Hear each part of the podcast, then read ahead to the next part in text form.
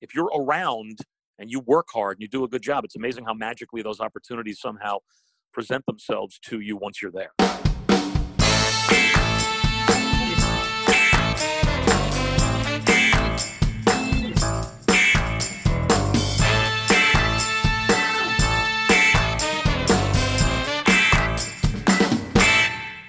Okay, welcome back to the Marketing Playbook presented by Details Interactive. Here you'll take away three game winning marketing plays every episode to take back to your team.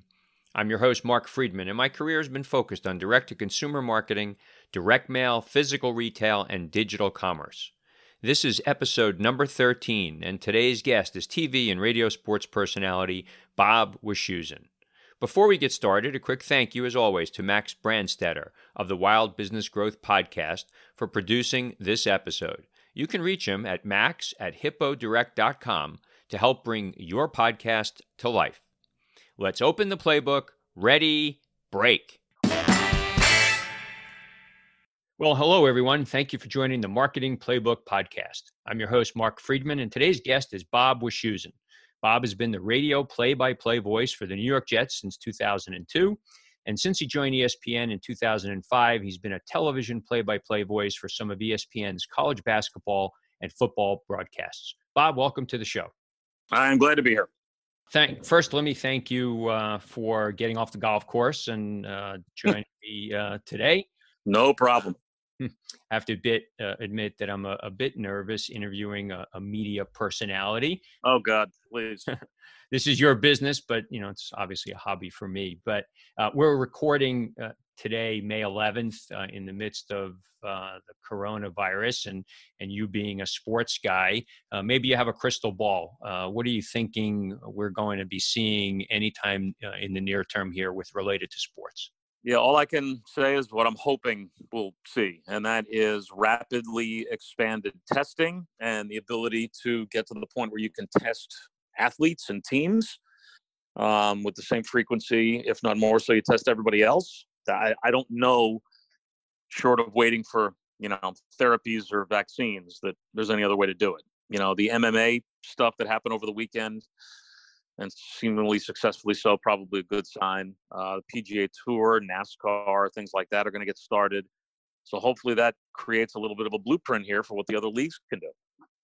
Yeah, I think so. It's really incredible, you know, being a big sports fan and, and having a lot of friends that are sports fans. It's really incredible. You know, we we know how important uh, sports can be, but not having it, and and certainly there's you know tons of people suffering with with jobs and all. But you know, certainly sports has been an opportunity for people to take their mind off of of issues that they have, and not having that as a go to is has made this even more significantly a, a problem. Yeah, and it, it's to, I mean it's a thirty billion dollar industry. You know, we shouldn't forget that either. It's the candy store. That's why I got into it. I love it for that reason. I mean, it's not real life. It's it's fun. Uh, but the people that right now that don't think it's a candy store, that don't think it's fun, are the people that operate bars and restaurants that you know butt right up against stadiums.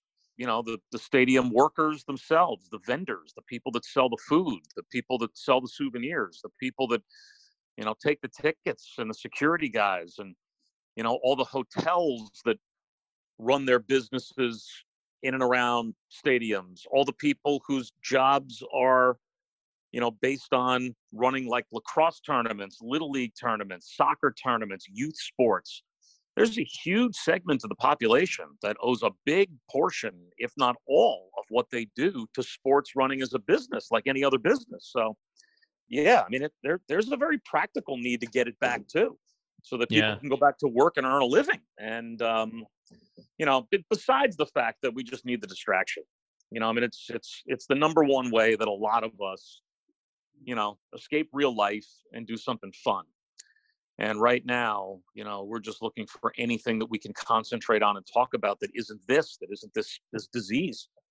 Yeah, that's the truth. I was reading an article in the uh, Daily News today, and uh, they had a whole story about the vendors around Yankee Stadium and the bar owners, and, and hit exactly the points that uh, you just talked about. So, you know, hopefully, uh, I know Major League Baseball was uh, supposedly doing something with their owners today, and uh, you know, hopefully they'll be able to come up with something that'll be safe for for the players and all the people associated with the sport. So we shall see. Let's take a step back. You're a Jersey guy, right? I am talk about growing up in New Jersey. Uh, I know you went to Union Catholic. Uh, give us, uh, you know, what was it like in the Wischusen house? You know, it was kind of standard middle class, living in the suburbs of New York City. Growing up, I'm the oldest of four kids, and so always something going on. And you know, playing sports, playing in the backyard, playing in the front yard, playing in the schoolyard, and um, you know, my love of sports was, you know, kind of natural. I, you know, I, I grew up in you know, kind of a child of the 80s, um, late 70s, early 80s. And uh, it was a fun time to be a New York sports fan and, you know, close enough to New York, being in Union County, where, I mean, everybody around us considers ourselves part of the New York metropolitan area. So, you know, you've got nine pro sports teams here. It wasn't hard to find things to watch on TV or listen to on the radio. And, um, you know, kind of grew up a sports fan in the shadow of New York City. What was uh, you? What were your teams? What are your teams? You, know, you mentioned nine professional sports teams, all local. Uh, are you guys? Yeah, I mean, you know, the, the only teams. It's funny. My dad was not a crazy sports fan, so I didn't grow up in one of those households where I had a dad who was like a lunatic, you know, Giant fan, and I had to pick the Giants and hate everybody else, or a dad who was a lunatic Mets fan, so I had to hate the Yankees. You know, we were football fans, we were baseball fans, and when I was growing up, the Yankees and Mets never played each other. The Giants and Jets rarely, if ever, played each other. And most years, if not all four of them were bad, at least three of the four were bad. So it wasn't like you had to sit here and worry about like the Giants and Jets meeting in the Super Bowl or the Yankees and Mets meeting in the World Series. Now, as I got older, I gravitated towards teams. I am definitely in, I was always a Rangers fan. You know, I always picked one hockey team. You could not be a Ranger and Islander and Devil fan because they all played in the same division. They played each other, and there were real rivalries. You know, you couldn't be a Knicks Nets fan. They played against each other in the same division. But it was like, you know, with the Giants and Jets and Yankees and Mets not only being in the in different divisions but different conferences, different leagues altogether in baseball. You know, so I kind of rooted for both teams when I was a little kid. Nobody told me I wasn't supposed to. But now I'm Mets, Jets, Knicks, Rangers. Like that's my those are kind of my core four uh, pro teams. So yeah, that, uh, that's kind of the, the standard. Yeah, that, that's kind of the standard, I guess. Mets, Jets, Knicks, Rangers. Um, I was a little bit of an oddball, and because in many ways I'm a Giants fan, and Mets and, and Knicks and Rangers, and and it's funny you you you talk about you know your upbringing. Mine was was a bit different. My dad was an old Brooklyn Dodgers fan, and when the Dodgers left Brooklyn, he could not root for the Yankees. Sure. And he kind of just waited around until the Mets showed up and became a super Mets fan, and as did I and and my son. Uh, now, so we've had uh, lots of pain, but uh, it, it's still uh, still always loved going out to uh, the old Shea and and now to Citi. So you, you grow up in in Union County, you go to Union Catholic High School, uh, and then you go off to Boston College. how did you choose Boston College? I don't know. I really, I mean, it was a good school. You know, like you're uh, 17, 18 years old, you have no idea what you're doing, and they kind of told you going from a Catholic high school.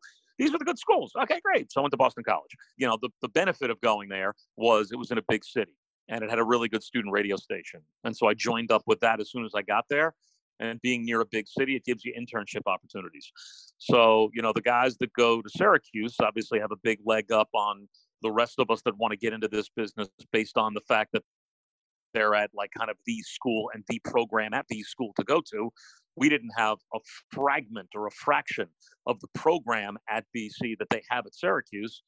But the advantage that we had being at BC was you're in Boston. I mean, you're in a top five, top six media market, and you have the ability to do a lot of internships. And so I did a couple there and did one back here at WFAN in New York in the summertime before my senior year of college.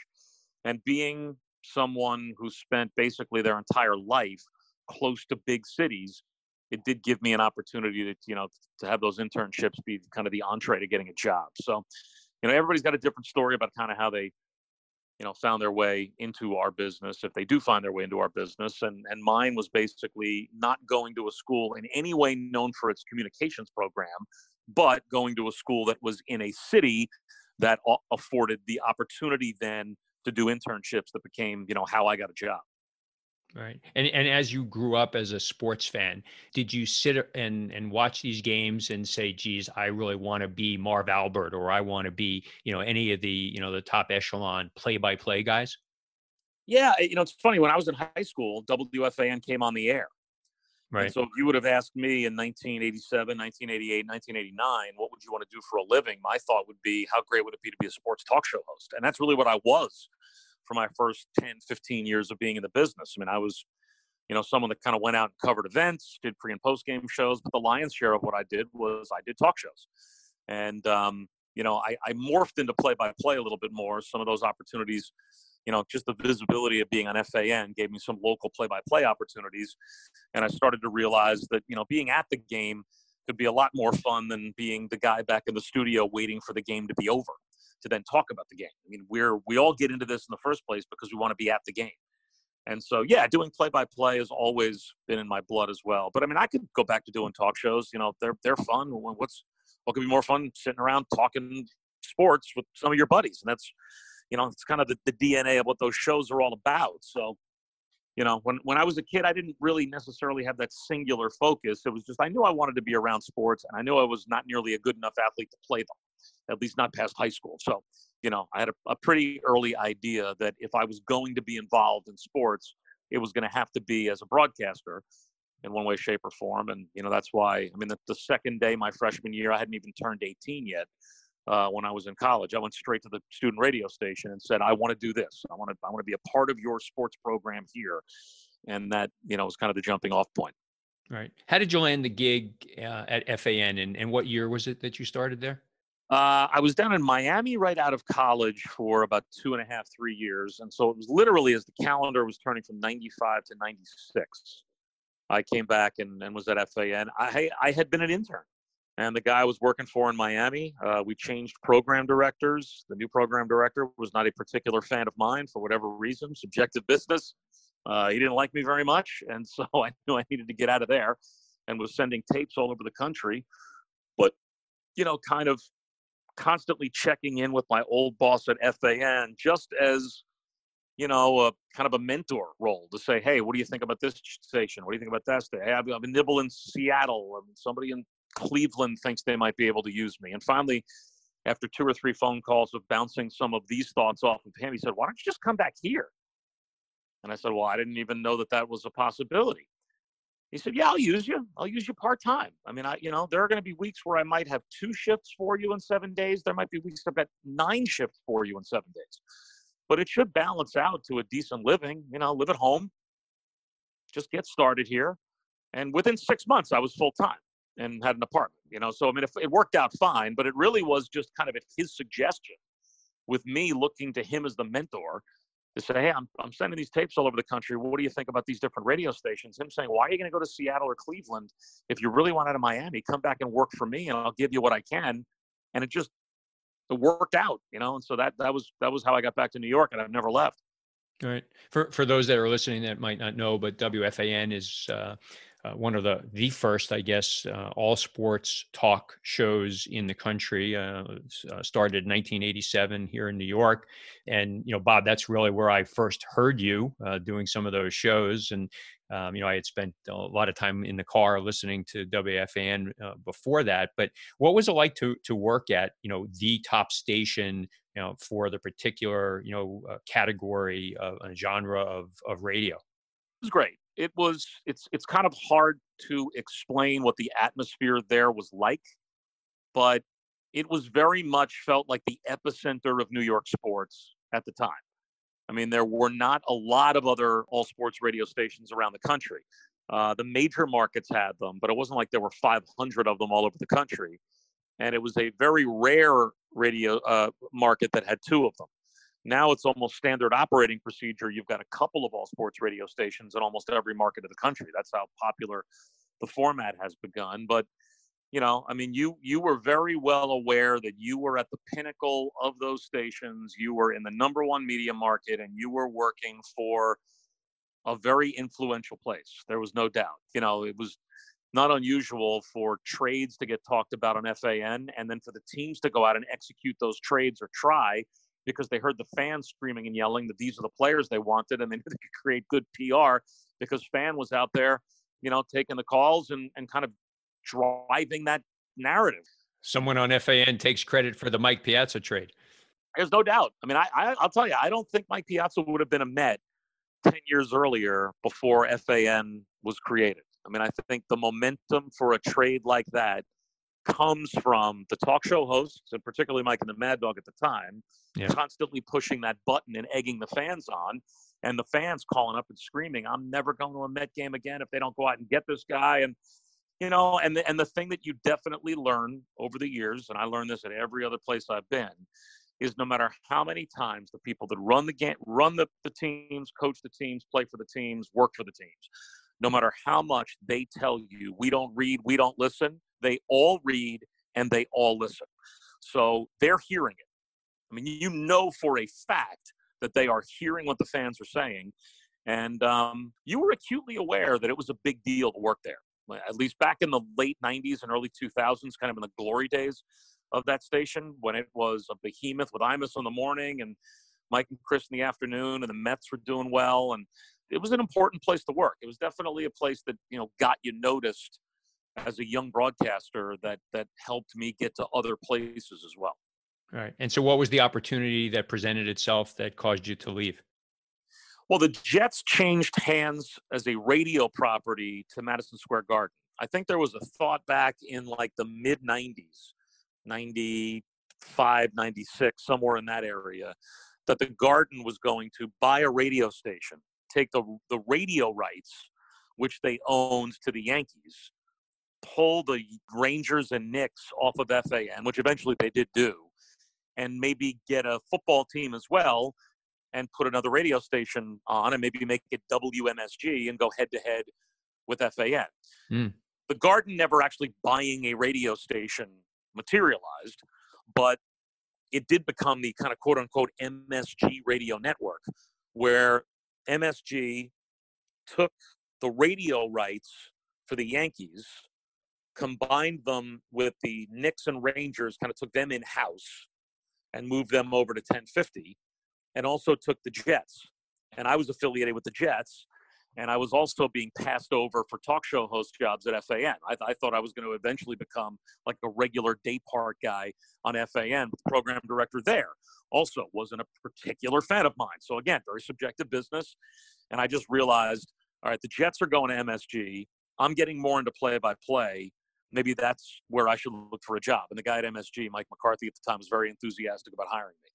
And he brought me over to do like a nightly highlight show on television, continue my affiliation with the Jets. And also, I became one of the backup play by play guys for the Rangers, which was also, you know, a thrill. So I would do 25, 30 Rangers games a year, then ended up doing some Knicks as well. So, you know, that job kind of being a potpourri of different responsibilities TV highlights, the Jet affiliation, Nixon Rangers, some ra- mostly radio, some TV, but a decent amount of play-by-play. It just became a you know kind of that next stepping stone to to move on and and you know and you also want to show the guys at FAN that there are other places to work in town. I don't just have to sit here and have you pass me over for jobs and there are no other alternatives. I mean there there are other places to go, and so it worked out. Right. So, you know, one of the themes of uh, the podcast here is, you know, for folks to be able to take things back to their personal life or their business life. So, you know, in your case, you know, I don't want to put words in your mouth, but you just laid out a, a game plan that says, you know, geez, if you're, you know, the opportunity is not presenting itself, you know, although you might be emotionally, you know, tied uh, at your present, you know, opportunity, there, there's the grass is always greener. There's other things out there. Yeah, no doubt. I mean, everybody in our business is always looking for bigger and better, you know. And I mean, I shouldn't say everyone. I'm that way. Uh, it maybe it's a character flaw. I don't know because I've never been like a smell the roses guy. I mean, I've definitely had people at different points in my career say to me, "Man, you should just enjoy the ride. Like, look around, look where you are. You're the radio voice of the Jets, and you're at ESPN. And, yeah, all right, great. I'm at ESPN, but on college football, by anybody's you know, kind of objective, not even subjective, but objective um, analysis, I'm probably the number four, the number five guy on college football. No, that's not good enough. I want to be the number three guy and then the number two guy. And, you know, I, I aspire to bigger and better. And if you feel like you've hit a roof somewhere where you can tell the decision makers don't think you're capable of bigger and better, don't really have any interest in giving you bigger or better, then yeah, I mean, I've always been one to then look outside to see if there's someplace else to go work or bigger and better is a possibility. And so, Um, you know, when I was at FAN and the midday show became available, and I went in and talked to one of my bosses there, and I was, you know, like I've, I've done all these other shifts. I've been here for like five and a half years. Am I at least going to get an audition for that show? He's like, no, you're not getting an audition. We already picked the show. This is who we think is right for it. And I was like, wow, I've been here for nearly six years. I don't even get an audition. It's like, yeah, I just don't think you're right for that. Okay, well, now that that's all the signal that I need that I'm not just not right for that. I'm not right for here because if you're not going to consider me for that, you're certainly not going to consider me for bigger than that. So what am I doing? I mean, obviously, I feel like I've capped out. And every time I've gotten to a place where I felt like I've hit the ceiling and capped out, and there's no other alternative for me at that place, nowhere else to go, I've looked to move on. Yeah, that's good. Uh, that's great uh, advice. How do you prepare for for a game? You know, I, you know, I, have I've again, I've watched sports my entire life, um, and always uh, enamored by the preparation of of guys. You know, and and lesser to a degree when they're doing one game a week. But you know, if you're doing Ranger games or you're doing Knicks games or you know a, a baseball game, how do guys like you prepare for, especially for somebody that's doing you know multiple sports at the same time? Yeah, I mean, I think you're always constantly preparing just by doing the fun part of watching the games. Mean, I watch college football, I watch the NFL, I watch the NBA, I watch baseball, I watch hockey. I watch because I'm a fan. So, in a way, I guess I'm preparing for when the Jets eventually play the Patriots, when I'm watching the Patriots play the Dolphins, and I'm preparing for the Jets to play the Dolphins when I'm watching the Dolphins play the Patriots. But I, I would watch that game anyway because I'm a fan. So I guess there's just kind of a de facto preparation that goes into being a sports fan. But in terms of actually, you know, the nuts and bolts of putting a chart together, it's a lot of what I call information condensation. It's just that the, the sports information departments for colleges, pro teams, whatever, they put together game notes, packages of newspaper articles. Uh, back in the ancient days of DVDs. They used to send you DVD copies of like their last game or two. So you could pop that into your DVD player and watch it, become more familiar with the team that way. That's particularly helpful in football because football is just, you know, there's so many moving parts in football with so many different guys can get in the game. That familiarity with the personnel can help. But that's basically it. I mean, I'm just doing a lot of reading, a lot of highlighting, and then taking the things that I think are important, that I think people might be interested in, that I could refer to during the game, and writing it down on a big spotter board with all the names and numbers that I've got in front of me when I'm calling the game. And then that's about it. Um, you know, I probably use 10, 15% of that. If it's a blowout, maybe 20 to 25% of what I write down. But you know, most of it is just a security blanket because you're not going to get to it. If the game's good, you actually don't want to be bombarding the viewer or listener with tons of statistical details or filler material. I mean, let let the game do the talking. But um, but that that's really that's all it is. You're just um, you know you're trying to take a lot of the info that you get from them and whittle it down. All right. Do you prepare any differently for a game that you're doing that's on TV versus one that's on the radio? Yeah, TV is a lot more human interest story, big picture, you know, conversation type topics that you prepare radio, it's really the nuts and bolts call the game. If I start to take the time to tell a whole bunch of personal human interest stories about the players or throw, you know, a, a whole boatload of statistics at you, the analyst would literally never get a chance to talk. Because when you're doing radio and it's football, I mean, before every play, you're setting the geography. You know, balls on the left hash at the 30 yard line, first and 10 Jets. They've got a slot to the left, offset eye right, quarterback under center. Here's the score, play clock down to five. I mean, I'm saying all of those things and have to because if you're listening on the radio, you need all that information. Well, if I then followed then the play call up with, oh, and by the way, so and so's mom, you know, invented hmm. the longer lasting light bulb, and here's the great story behind that. Well, the analyst, by the time I'm done with that, the next play starting, TV, I don't have to say any of that. I mean, when you turn on the TV now with the way we do graphics, if it's third and seven at the minus 30 yard line with five minutes to go before halftime, team A's got two timeouts. They're, you know, down 14 to nothing. I mean, all of that information is on the screen. So what am I calling? I mean, I can I can supplement some of that information. Um, a lot of times I like to give down and distance just to emphasize if it's a big play. You know, if it's third and 11, you know, you'll say that to draw attention to the fact that, whoa, it's third and 11. This could be a big play. But other than that, a lot of it is kind of weaving some of those human interest stories in about the players or engaging the analyst, asking some questions, talking football, because I don't have to do all of that geography. So, you know, the prep is deeper for TV because you're writing a lot more down because a lot more of that has a chance to get on the air. Yeah, it, it's funny when uh, this week uh, SNY was showing the 1969 World Series uh, with the Mets and the I was Orioles. Yep, right? I was watching. And, and my son Evan, who helped uh, you know prep me for this interview with you, he and I were watching the game, and he's just a crazy sports guy. His ability to remember numbers and and remember where he was when he was eight years old, and you know, and somebody hit a home run. We were on the bridge going from Brooklyn to Staten Island is just nuts. But we're watching the game, and he's like, "Where are the graphics?" I mean, he he knew that there were no graphics right. then, but he's like, "How do I know what's going on?" You know, and you know, literally, and you remember those games, the only graphic they showed was you know uh, when a, pl- a, player came up they showed you know batting average and and home runs and rbis they showed the score at the half inning there was no pitch count there was you know it was nothing um, so you know the, the screen is obviously a lot different today than it was 50 years ago yeah i mean even the things that we take for granted like just the clock and the score being on the screen for like a basketball game or a hockey game i mean i'm a, being a Knick ranger fan you know, a lot of times they'll air, like even when you're watching The Last Dance and they're showing all those yep. Knick Bull highlights from the, you know, I mean, this is the mid 90s. This isn't like the mid 70s or the mid 50s. I mean, it's the mid 90s. And the score and the clock weren't on the screen. You were counting on the play by play guy to remind you how much time was left. You were counting on the TV truck to like insert the clock and then take it back out from time to time.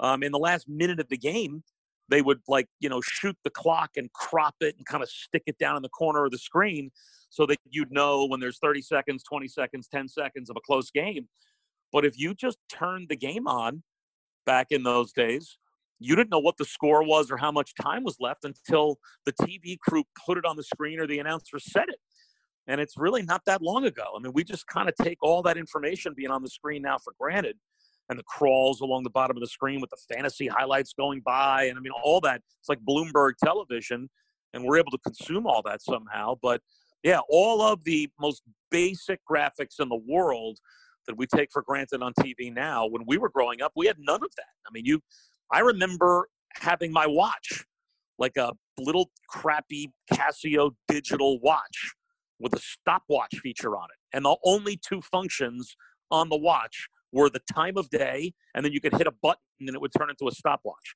And I would play with the stopwatch while I watched games mm. because that would be my way of if I would start the stopwatch and stop the stopwatch for whistles during like a Knick game on TV, I would be able to look at my watch and at least within, you know, 10, 12 seconds or so, have an idea of how much time was left in a quarter or left in the half um, because all that stuff wasn't on the screen. Yeah. Well, I'm I'm about I'm guessing 10 years older, maybe a little bit less than you.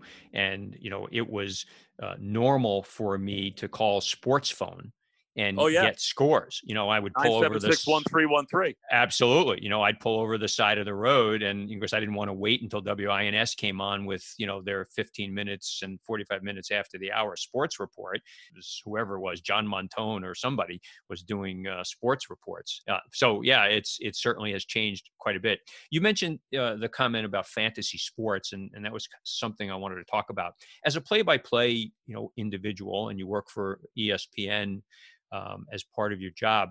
Is there conversation around talking about fantasy and gambling on the sportscast? Are they asking you not to talk about it? Do you ignore something that's so prevalent? How do you think about it? It's actually changed in the last year or two, just with the proliferation of legal sports betting in what about two thirds of our states now. You can bet legally on games. So, yeah, I mean, now it's not nearly as taboo as it used to be. I mean, the NFL and you know some of these leagues, they're actually entering into business partnerships with gambling entities now. Whereas you know five years ago, they still talked about that as if that was like the third rail. Like, don't go near that. We don't talk gambling. Fantasy less so. I mean, because uh, no, you'll definitely give the statistics for players because you know that there are people out there that must have them on their fantasy team and then are you know interested but I don't talk specifically about, you know, so and so's, you know, got however many catches for yards, and this is what it'll equate to in fantasy points. But I mean, if you, you know, if you got a team that's like a 12 point underdog and it's a 10 point game with five minutes to go, the outcome might basically be determined. But you know, there's still a segment of the audience out there that's very interested in what might happen over the next five minutes, not for who might win the game. That might be a foregone conclusion, but what the final score is going to be, you better believe it. It's definitely much more acceptable to be in our chair now and talk about that kind of stuff as opposed to what it was, say, not even five or six years ago. Right. Yeah, it's really interesting because you know I don't know too many people watching football games nowadays that you know are not some way you know vested in in the outcome of you know how many carries and, and all the fantasy statistics. Mm. So it, it, it's, sure. it's interesting. The devil's in the details. You've probably heard that phrase time and time again in your professional life. Projects get started with great intentions, but you no longer have the time to pay attention to the little things that can make the difference between success and failure. At Details Interactive, you can discuss your business with a seasoned direct to consumer marketing executive who has helped launch and grow web businesses and integrate multi channel marketing initiatives. Learn more at detailsinteractive.com. Talk about. Let, us go back into uh, to college uh, basketball. So you're, you're currently doing Big 12 basketball, right? Basically, yeah. Monday nights uh, during the season, I will um, almost always be assigned to the Big 12 there's like that big Monday package, and we're the second half of the doubleheader uh, in the Big 12. But I work with Dick Vitale, generally speaking, on Saturdays, and he bounces from league to league based on the matchup that you know kind of warrants him being there. So I will find out what game that I'm doing with him, you know, sometimes a week or two out, sometimes longer. But you know, we could be in the SEC, we could be in the Big 12, we could be in the ACC. I mean, it's it's an odd week where we're not doing a game that doesn't somehow involve a Kansas, a Duke, a North Carolina, a Kentucky. You know, Auburn's been a big team the last few years. I mean, you know, usually one of those teams is somehow involved in the game. Right. And so uh, where I was going is you, you've had the opportunity to work in some great arenas. Yes. Is there a particular arena or two where you just say, geez, it's a great place to call a game? Yeah, I mean, I've been to a lot of them that are great. I mean, great. Like the Big Ten, I did five right. or six years in the Big Ten on weekends. So I've been to Breslin at Michigan State, you know, Assembly Hall at Indiana, you know, Kohl at uh, Wisconsin. I mean, those are some great places to go to do games. And um, even over the past few years, there are some basketball atmospheres that have taken off at some places like Florida and Auburn, where I mean, it's it's a madhouse. They're great places to go do games. But the two that really leap out, obviously, are Cameron for Duke and Allen Fieldhouse for Kansas. I mean, those are, you know, if I was going to tell a college basketball fan you know, I want to go to one place or two places. You know, baseball fan, you're going to go to Fenway and you're going to go to Wrigley. I mean, I'm going to send you to those two places so you can go see them and see what the whole scene is all about. If I'm going to send a college basketball fan to a game, you want to go to a Duke game at Cameron and you want to go see a, a Kansas game at Allen Fieldhouse. All right. Do you feed off the crowd, you know, while you're in, sure. you know, when you're right?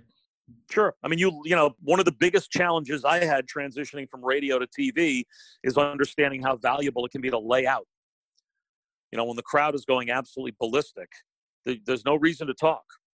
Just let the crowd go ballistic and let the players play, and then punctuate it at the end of whatever happens, if need be. But you know, yeah, laying out and letting the crowd be the crowd. To me, I mean, when I'm watching at home, that's one of the best parts of you know those big moments in games. Right. So, you know, college sports has has so many interesting issues. You know, one of them, you know, which you know seems to crop up every year is the concept of paying student athletes and and doing it, you know, uh, within you know some guidelines from the NCAA. Uh, do you have a point of view? Well, I mean, now that they've legalized, generally speaking, the name and likeness exception, that's going to be legalized cheating. I mean, it's something that's always been there. I mean, it's not, you know, you talk to coaches and players and you watch any of these 30 for 30s, watch the Eric Dickerson 30 for 30, you know, where, you know, Texas A&M delivered him a gold Trans Am in his driveway and everyone called it the Trans A&M. I mean, you know, the, like the worst kept secret in the world back in the the days of the 70s, 80s, early 90s was that these guys were getting definitely the hundred dollar handshake is not a new thing in college sports. Um, but now that they're allowing them to be able to be paid for their name and likeness, you know, I'm going to wonder what is going to prevent a booster from a particular program to say to the three best recruits in whatever sport it might be football, basketball, whatever hey, three best recruits, how about I pay each of you $500,000 to appear on my billboard for my car dealership that I just bought that's five miles out of town? And maybe he's going to sell $100,000 worth of cars for his $1.5 million billboard. But what does he care? This is just a legalized way of letting that booster give these kids money that he was always looking for ways to give them anyway because they're tied in with these programs. They want these kids to come to their schools. So, you know, I don't think it changes a whole lot outside of just changing the way, in some cases, that it's done. Yeah, uh, definitely uh, uh, something that's interesting to watch to see how it continues to evolve. Um, you know, you talked earlier about um, you know wanting to you know always strive for um, you know something bigger and and better. So what what is bigger and better for you? You know, do you aspire to do TV uh, for football, for example? Sure. I mean, I think the NFL on television is probably the pinnacle of our business from a play-by-play standpoint. But if I'm number four on college football, someday I'd like to be number one and call the college football, you know, the national championship game. Um, I would love to call a Super Bowl on television. I don't think Jim Nantz and Joe Buck hmm. are going anywhere anytime soon. But, you know, I mean, to me, as long as you are like, once I stop striving to try to get promoted, to do bigger, to do better, then I don't know. Like I, I, feel like I'm I'm stopping what my kind of internal motivation is to do a really good job. And maybe I'll feel differently 10 years from now. I'm 48, going on 49 years old. Maybe when you're 58, 59 years old, you know, and you're a few years away from potentially being able to call it quits or pare down or maybe pick your schedule, do a little bit more of what you want to do. I'll feel differently at that point. But right now, I'm still every bit as determined to try and climb the ladder as I always was.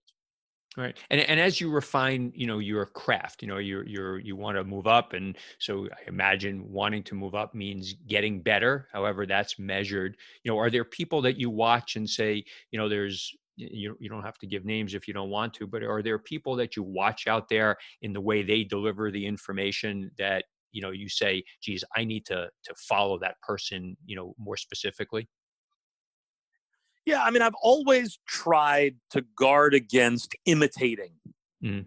You know, I mean, I'm like to me, if once you start imitating someone else's style, you've lost yourself.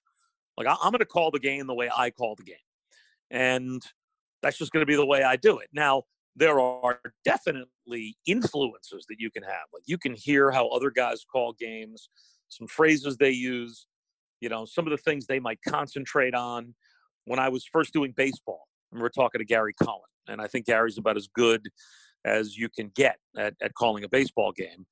And on top of that, there's a whole generation of Met fans that are growing up knowing Gary is the TV voice of the team. But for those of us that remember Gary when he was doing the radio, I think he was better at radio than he is at TV. And I think TV wise, he's as good as anybody in the country. That's how good he was at radio. And listening to him like just sequentially put a call together because there's a lot that can happen in baseball. You know, you get runners on first and second, and someone rips a ball down the right field line. Now, in what order are you going to tell me what's happening? The ball's fair down the right field line. The runners are scoring. The right fielder is going over to scoop the ball up. The cutoff man is getting in position. Here comes the throw. Here come the guys around the bases. So and so scores. There's a rhythm to baseball where unless you've done a million innings, it's not something you can kind of just do without thinking about it. And so I would listen to some of the guys that were really good at baseball, trying to pick up kind of sequentially what they would concentrate on in a call. I've picked up with some football announcers the fact that, again, being a radio guy, radio in my DNA, I used to call when I first started doing television. I thought I needed to identify like every tackler. You don't you know, a guy goes up the middle for a three yard gain, it's okay to say so and so up the middle for three. And then just get out and let your analyst talk. I learned that by watching guys do television and real recognizing that when I'm watching a game on TV, if they don't give me the tackler every single time, I'm not missing it as a viewer. So why do I feel the need to do it as a game caller? So just things like that I've picked up over the years. But I don't think like I'm not going to go on the air and try to sound like Marv Albert. To me, that would be contrived. I don't sound yep. like him. I don't call a game like him, nor should I try to. And and I don't expect some 20 year old that's listening to me on the radio that they should try to call a game like me. They shouldn't. They should do it the way they do it. You know, call the game the way you call the game. And if someone doesn't like it, well, then tell them to take a long walk off a short pier because you're going to call the game the way you call the game, and that's that. All right. So uh, we're winding down towards the end, but I have a couple more questions. Um, what's your sense of uh, you know the kind of the newer platforms uh, that are out there that are, are trying to become participants in in streaming sports. You know, YouTube, you see games. You know, now you see some Facebook games.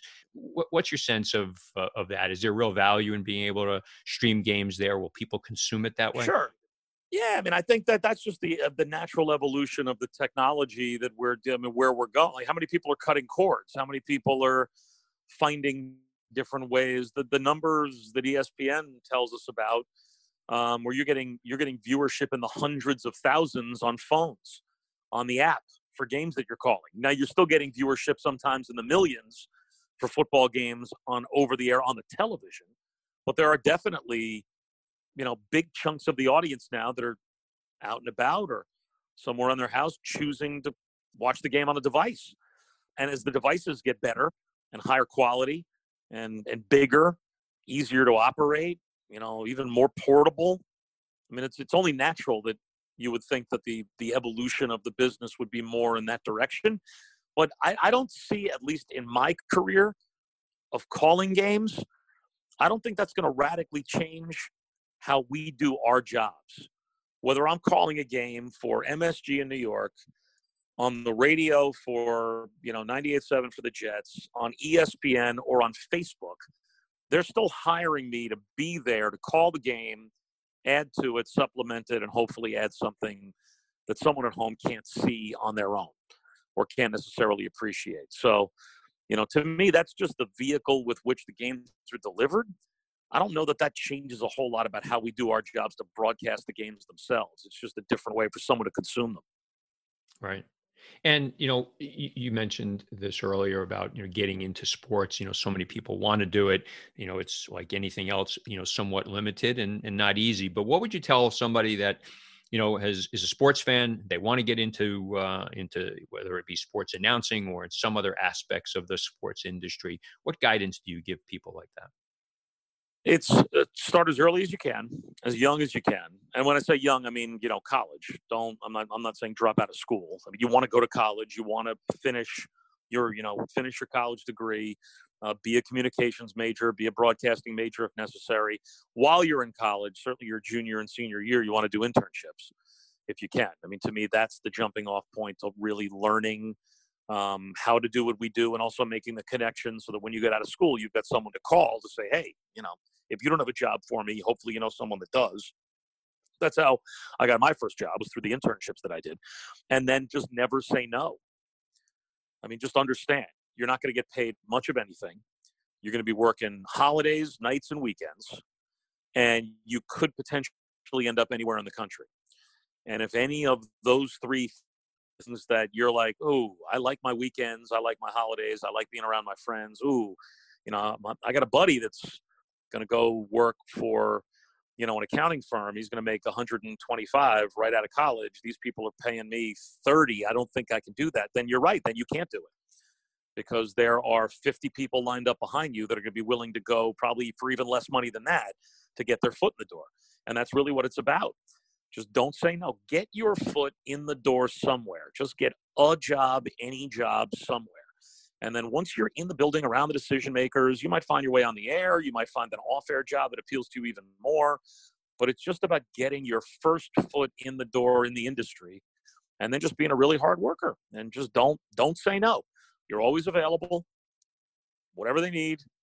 And hopefully at some point, if you appreciate the effort that I'm, you know, giving you, boss, here's what I would really like a chance to do. If there's ever an opportunity to get a weekend show or do some updates or go cover a game, something like that.